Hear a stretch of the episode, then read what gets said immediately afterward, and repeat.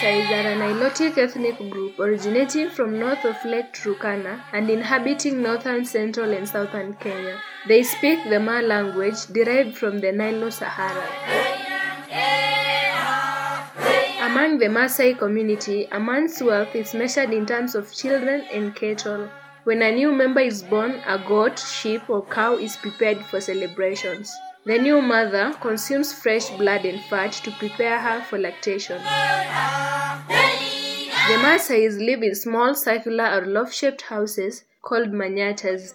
The manyatas are made up of mud and cow dung. The women build the houses while men build fences called enkang to envelop their villages. The enkang is meant to protect their cattle at night from wild animals. Their main economic activity is pastoralism. Hence, the members of the community are nomadic pastoralists whose main activity is to keep cattle. Over centuries, the Maasai are known to be fearless hunters and gatherers.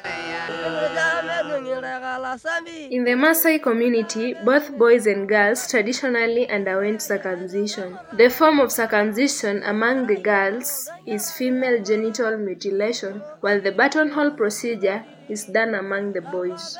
The buttonhole procedure entails pulling glands of the penis through an incision in the foreskin, leaving a portion of the foreskin hanging as a permanent appendage. The Maasai are widely known due to their distinctive customs, dress, and their residence near the many national game parks and reserves. The Maasai replace animal skin with more commercial material called the shukas.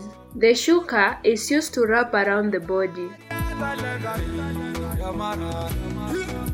Join me on my next episode as I bring you more on the traditional Maasai marriage. I am Mutoi Vivian.